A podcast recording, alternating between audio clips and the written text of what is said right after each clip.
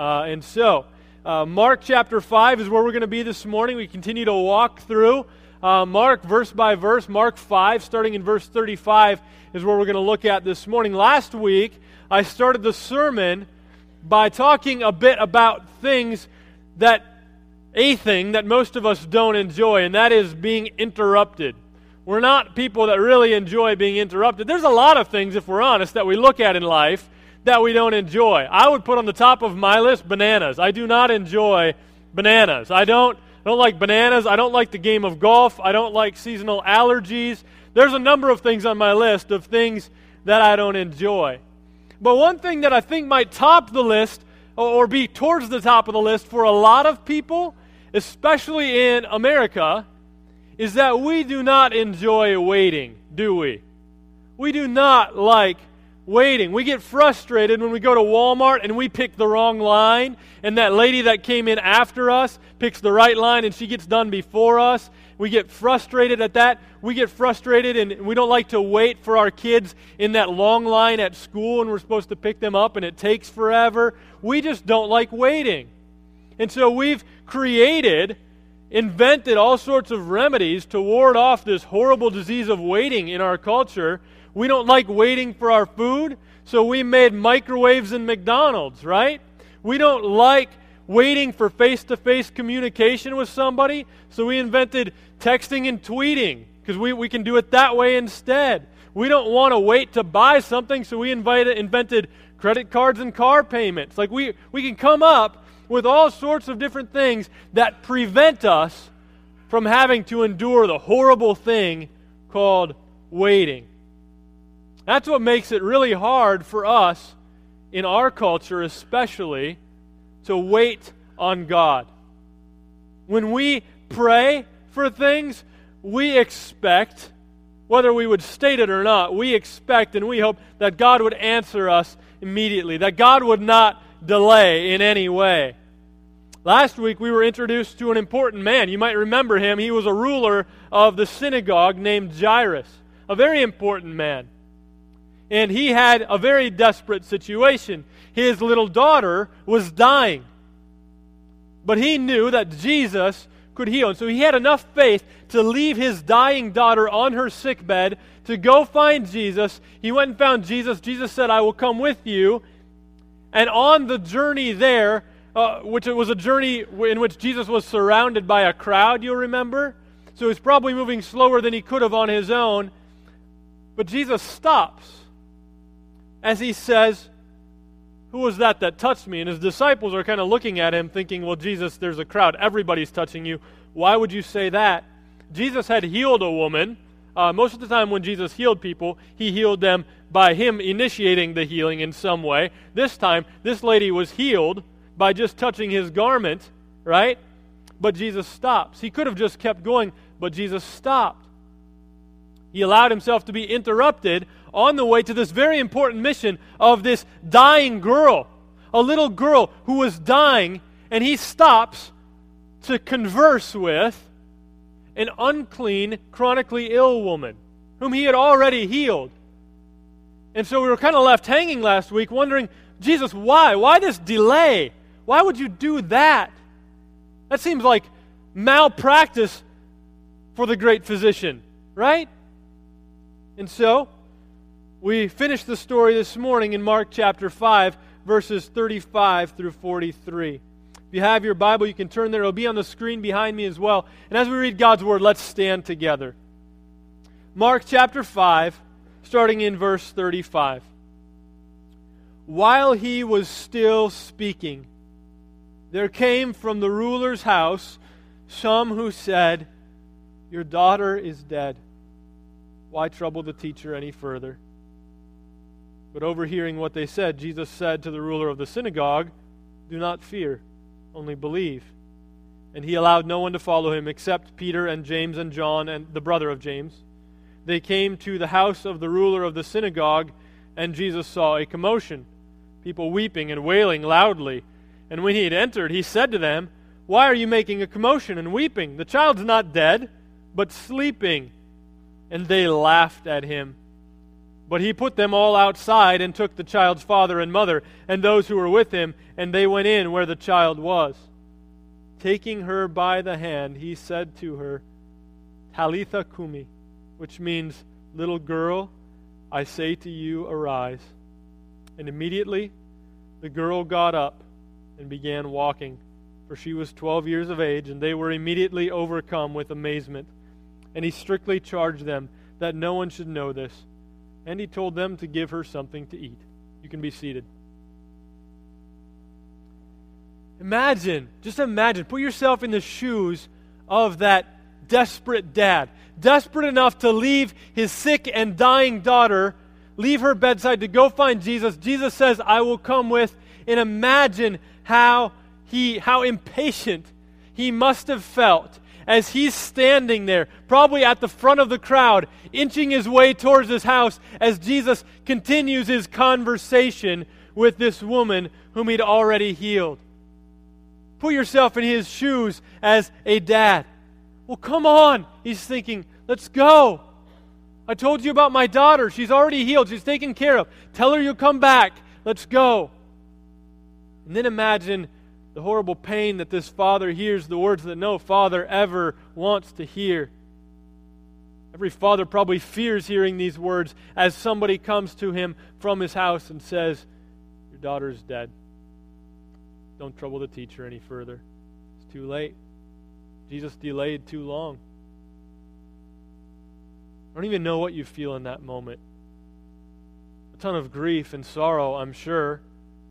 I don't even know what else he might be feeling. Frustration. Jesus had delayed too long. Jesus didn't act in time, and that which he trusted Jesus to do, he trusted Jesus to heal his sick daughter. And now he just got word that Jesus took too much time talking to this woman, and his sick daughter is now dead. Imagine how this man must be feeling. In verse 36, Jesus says something that we might see as kind of strange. Look at verse 36. But overhearing what they said, Jesus said to the ruler of the synagogue, so he talks to Jairus, the dad, and he says, Do not fear, only believe. Do not fear, only believe. And we've seen this thing come up in Mark many times already. This holding up together faith and fear and holding them really kind of against each other. Remember in chapter 4, verse 40? After the storm, Jesus said to the disciples, remember what he said? Why are you so afraid? Have you still no faith? Okay, so Jesus was taking fear, being afraid, worrying on this one side, and faith on the other side, as though faith and fear were opposites. I don't know what you would call the opposite of fear. Many of us might come up with something other than faith, but it seems that as Jesus talks about those two things, he talks about those two things as opposites says, Why are you still afraid? Have you no faith to the disciples? Remember the response of the people after Jesus cast those demons into the pigs and the pigs died? People responded with fear. But what Jesus did is he sent a missionary to them to replace their fear with faith, hopefully. We see it again here. Last week we saw it, I guess, remember, in the woman who had enough faith to touch Jesus' garment, but then she was too fearful to come before him face to face. So she tried to slink her way out through the crowd. And then when she finally came to Jesus, she came with great fear, it says. But then Jesus commends her for her faith. And so we see faith and fear popping up all the time in the Gospel of Mark. Now we see it again. And, and you got to wonder, like, as you read this, is that even fair for Jesus to say to a man who just got news that his daughter died? For him to say to this man, Do not fear, only believe. I'm sure he's thinking, Believe what, Jesus? I did believe that you could heal her. And you didn't. I thought I had faith, Jesus. Faith, you know, always has an object. You know that, right? A lot of people talk about faith like, oh, my faith got me through this.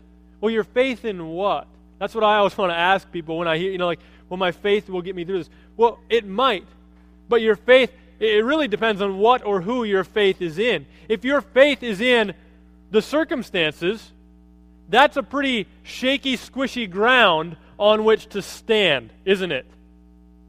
that, that if your hope is that your circumstances will change, that's not very solid ground to stand on. But if the object of your faith is not changing circumstances, but the object of your faith is the person of Jesus and his great faithfulness, that's a solid ground to stand on.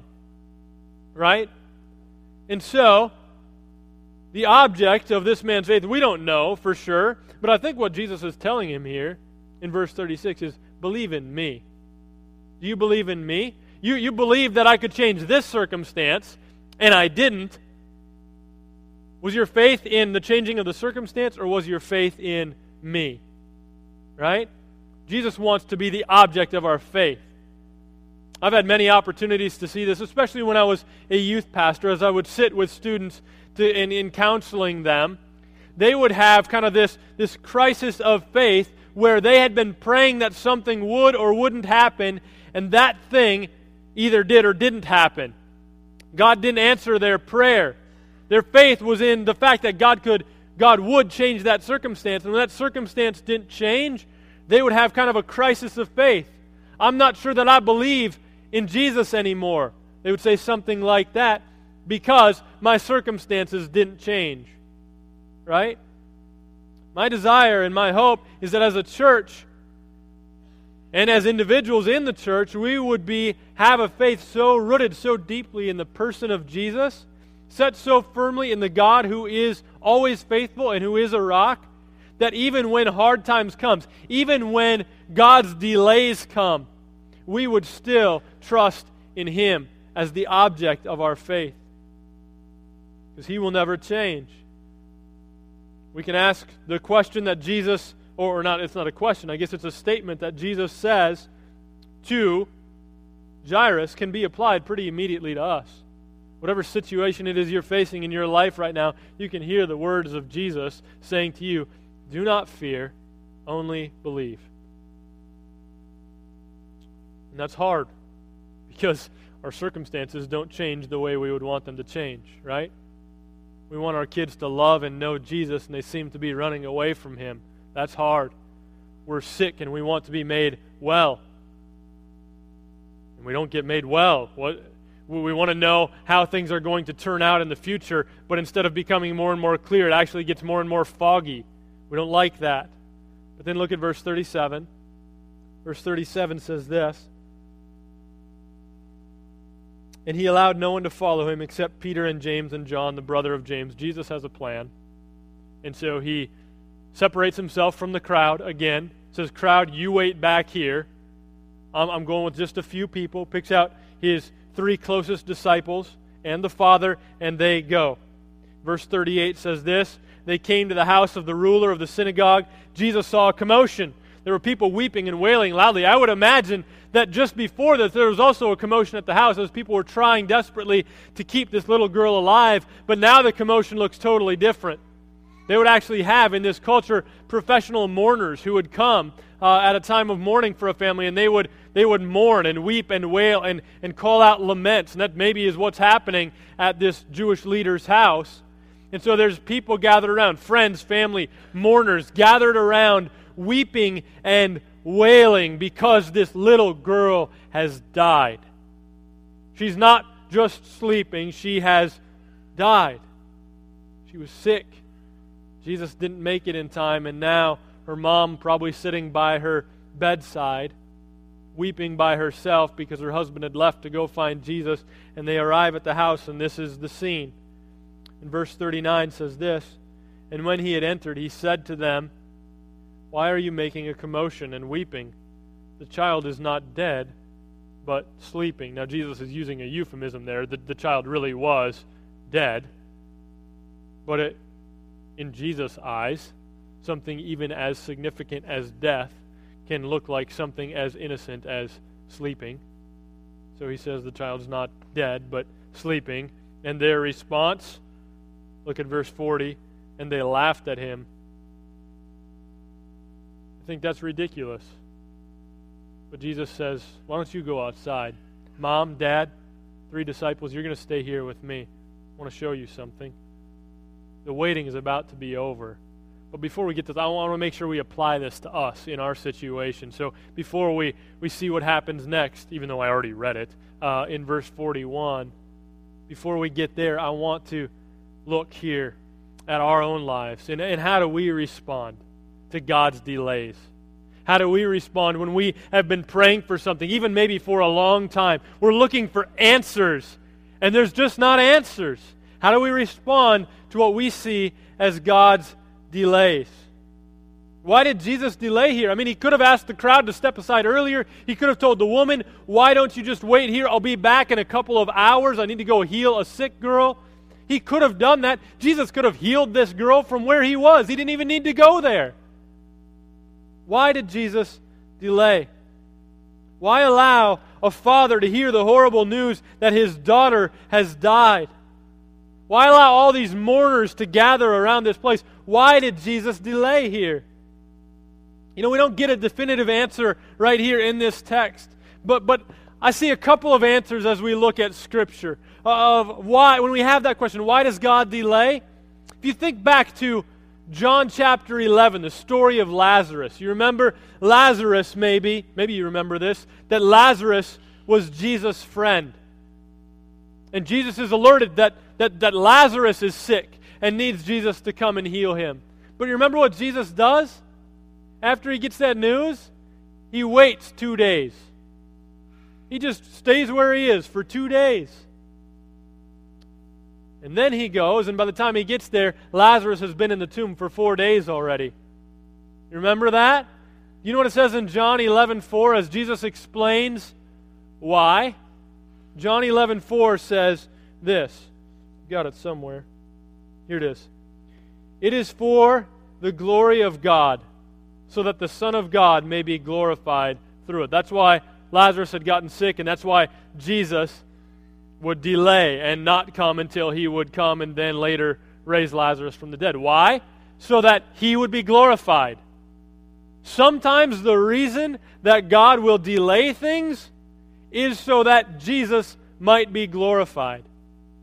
Okay? Second reason I think we get from Mark, from kind of looking at all these stories together, it doesn't explicitly say it in one of the stories, but I think we see in Mark, as we looked at this juxtaposition of fear and faith that we see all through Mark, I think what Mark is trying to do, what the Holy Spirit inspired Mark to do, was that was to show us that it is God's desire not only that he be glorified, but that as we wait, as we see his delays, that our faith might grow deeper. So, two reasons. One, that God might be glorified, and two, that our faith might grow deeper. Our faith can grow deeper in times of waiting, in times of God's delay. I think both of those are, are certainly true in my own life. It's probably not the way we'd design it if it were up to us, would we? But it's not up to us. And that's good because we don't know very much. It's up to God, and He knows everything, and so that's good. You may have remembered uh, when we were going uh, through the end of Mark chapter 4, this was back in the spring. I told you a, a story about a time of uh, some, some trial in our life. It was when Kirsten was pregnant with Mariah, and we were in the hospital for a number of days. And during that time, God greatly encouraged me with the story at the end of chapter 4 the account of Jesus calming the storm. That was very calming to us to help us to trust in God during that stormy time of our life. Well, part of what Kirsten was, was going through at the time, at the end, was she had to have a procedure done. Uh, and, and that procedure was somewhat risky, especially to the health of the baby that she was carrying at the time. And so, I had been reading through the Gospel of Mark, had read that one of those days and was very encouraged by that. And then, fittingly, as I was in the waiting room while Kirsten was in surgery, I came to this passage that we read today in the waiting room. And it was a great encouragement to me. And then I was reading a book that kind of was giving me some commentary on it. And as I was reading that book, he was speaking of this passage. And here's what he said. We're going to put the quote up on the screen so you can read it as well. Tim Keller said this It seemed to Jairus and the disciples that Jesus was delaying for no good reason, but they didn't have all the facts. And so often, if God seems to be inconscionably delaying his grace and committing malpractice in our life, it's because there is some crucial information we don't yet have. We're not God, but we have such delusions of grandeur that our self righteousness and arrogance sometimes have to be knocked out of our heart by God's delays. It's true, isn't it? That, and I know that's true for me, that I like to think that I'm in control. And so, so I, I live, even though I know God is in control. A lot of times, functionally, I'm living as though I think I'm in control of things. And God sometimes needs to remind Jeremy that, Jeremy, you're not in control of things. And one of the ways that God lovingly, it is lovingly, even though it doesn't feel that way, God lovingly does that to me. Part of the way that He kicks the arrogance out of my heart is by delaying, by causing us to wait to remind us that we are not in control, but He is. We don't have all the facts, but He does. This is good news. This is encouraging to me at that time. Now, I was talking to, we went uh, to Minnesota for two days this week and was talking to my father in law, who is a farmer. Uh, and one of the things that he mentioned to me seems to fit with this. And so I quick grabbed my sermon and, and wrote a couple extra notes in. He was talking about how, and he learned this from his dad, who was a farmer as well, that they noticed that when, uh, in years when the grass didn't do very well, they ended up with a better crop at the end of the year. When the grass kind of seemed to be a little bit dry and was drying out, they ended up with a better crop at the end of the year. And as they've sought to try and figure out why that was the case, because of the soil type that they have uh, where they live in Minnesota, that, that when we have what we would call a good amount of rain, the crop itself doesn't have to send roots very deep into the ground. The soil is very rich and dark and black. And so, because of that, because we don't have to wait for the rain, in the end, it, it looks good, but in the end, the yield isn't as great. The yield is greater in the end in the years in which there's a little bit of a drought. Because in those years, the roots have to go a little bit deeper. And that really illustrates what I think Jesus is trying to get across here in this passage. That as He causes us to wait, as He delays what we want, just as He might delay the rain, uh, when we think, well, it looks like we really need rain, the grass is kind of getting brown. But that He, in the end, is, is producing some a yield that we maybe can't explain or don't understand as he's causing our roots to dig a little bit deeper in the ground to find what we need. When we trust in Jesus, when the circumstances don't look good, that makes an impact on other people. So, what does Jesus do? That's all about waiting. Now, we'll quickly go over the last three verses, starting in verse 41. We've already seen all through this Jesus' tender and compassionate power, both. Okay? He is very powerful. We see that, but he's also very tender and compassionate, right? He wants to speak to this unclean woman great power over sickness, great power over demons, great power over nature. All these things that Jesus has great power over, but he also always speaks very tenderly. And here we're going to see Jesus speak incredibly tenderly. Look at verse 41. Love how Jesus does this. He goes over and it says, taking her by the hand, this dead, lifeless body laying in a bed, people, her mom standing there mourning, her dad having just seen her for the first time.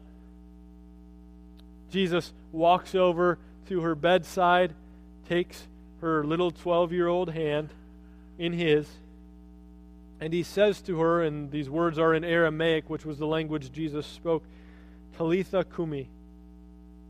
Talitha Kumi. And yours might translate it differently than mine. Interesting choice of words that Jesus makes there. Talitha would have been like a pet name that a mom or dad would have had for their little daughter. I don't know what maybe maybe those of you that have had a daughter maybe called them something special. They had their own little unique nickname. I, I use a number of different things for my girls. I'll call them, uh, you know, sometimes just like "Hey, little girl," uh, or "Girly," you know, just like use whatever. We just we just say something very very calm and uh, um, kind and compassionate and tender. We have words like that that we use. And that's the word that Jesus chooses to use. He goes to this girl, looking into the face of something that most of us are, are scared of death. That's the one thing. We can control a lot of things we feel, but death we just can't control. And Jesus comes up to the very face of death itself, grabs this little girl's hand, and says, basically, you could translate this, honey, time to get up. Talitha Kumi would have been what a, a mom or a dad would have said on any morning when they needed to wake their little girl up. They would have just come to her bedroom and said, Talitha Kumi, little girl, honey, get up. That's it. Jesus didn't use any big, strong, powerful type words. He simply said, Hey, honey, time to get up to a dead girl. That's what Jesus did. He comes and he speaks to her in that way. It's such an encouragement to me. Verses 42 and 43, then, we see the effect of this. And immediately the girl got up and began walking. I mean, this was immediate. She didn't rub her eyes, she didn't stretch. She just, all right, I was dead, but if Jesus says to get up, I'm getting up. And this little girl who was dead, really dead, okay, moments before this, her heart was not beating, there was not blood flowing through her veins, her brain didn't have any activity, there was no pulse. Okay, this girl was dead moments later because Jesus held her hand and said, Honey, time to get up. This dead girl is risen from the dead. Stands up. Immediately the girl got up and began walking, for she was 12 years of age, and that's what 12 year olds do. They walk.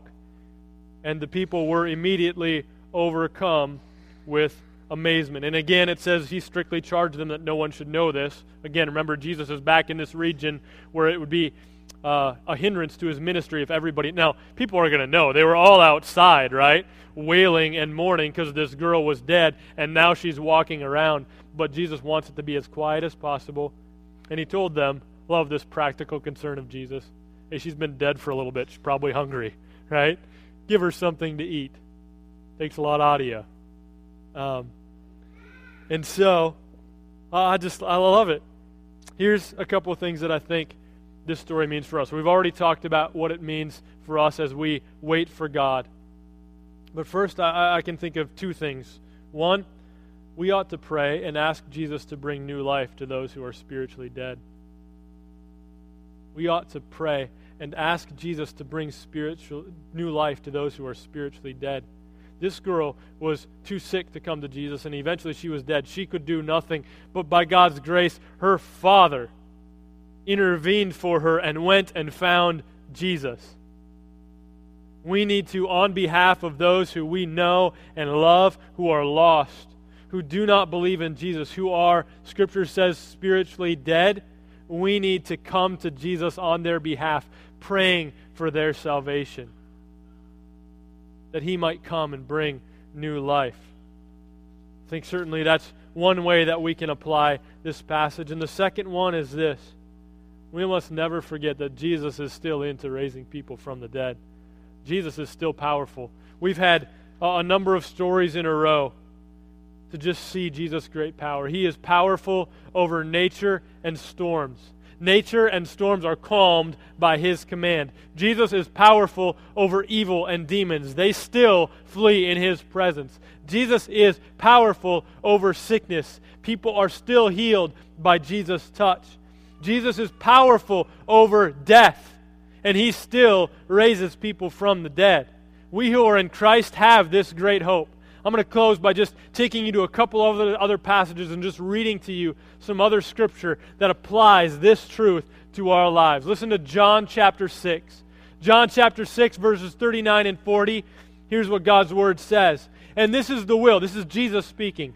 This is the will of him who sent me that I should lose nothing of all that he has given me, but will raise it up on the last day.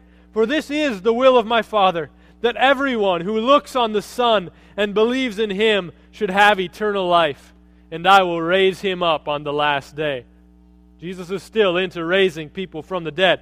Or you could look at the whole chapter of 1 Corinthians 15, but I'm going to read just a couple of verses from 1 Corinthians 15. It says, For the trumpet will sound and the dead will be raised imperishable, and we shall be changed. And then, because of our hope in Christ, here's what Paul says we can say. And this is only for those who are in Christ. For those who are not in Christ, we cannot look at death and be unafraid. But for those of us who are in Christ, we can look at death and be unafraid and say, as Paul did, Oh, death, where is your victory? Oh, death, where is your sting? The sting of death is sin, and the power of sin is the law, but thanks be to God who gives us victory through our Lord Jesus Christ. One more. John chapter 11, verse 25. In John 11, 25, Jesus says this I am the resurrection and the life. Whoever believes in me, though he die, yet shall he live. Question for you this morning is Are you living with the hope of eternal life? Uh, on what do you base your hope that everybody thinks they're going to heaven? We, we like to think that, so everybody thinks that. But on what are you basing that hope? On what are you basing the hope that death does not lead to eternal punishment for you, but that death might lead to eternal life for you? On what are you basing that hope? You coming to church often enough? You thinking you're coming to church often enough? You thinking you're trying hard enough to be good enough? And on that you're basing your hope? That your death will not end in death and punishment, but your death will end in eternal life? That's not good enough. All that our works are good enough to do is to earn us a place in hell. They're not good enough to earn us a place in heaven. That's been accomplished already by Jesus. He has done enough. He alone has done enough to earn us a place in heaven. And we receive that gift from Him, that hope from Him, by simply turning from our sin and trusting in Him. Trusting in Jesus as Savior and Lord. And if you have not done that, that's my desire that you would do that because I don't want you to have to face death apart from the hope that we have in Christ alone. Earlier, we sang the song. This is for all of us who believe. Uh, did, did you maybe even get goosebumps as we sang the song about Jesus paying it all with that added little chorus as we sang, Oh, praise the one who paid my debt and raised this life up from the dead. This has happened to me. By God's grace, through my faith in Christ, I was dead and now I am alive. Jesus is still into raising people from the dead. And if He has done that in your life, that ought to cause you to say, Oh, praise the one who paid my debt and raised this life up from the dead.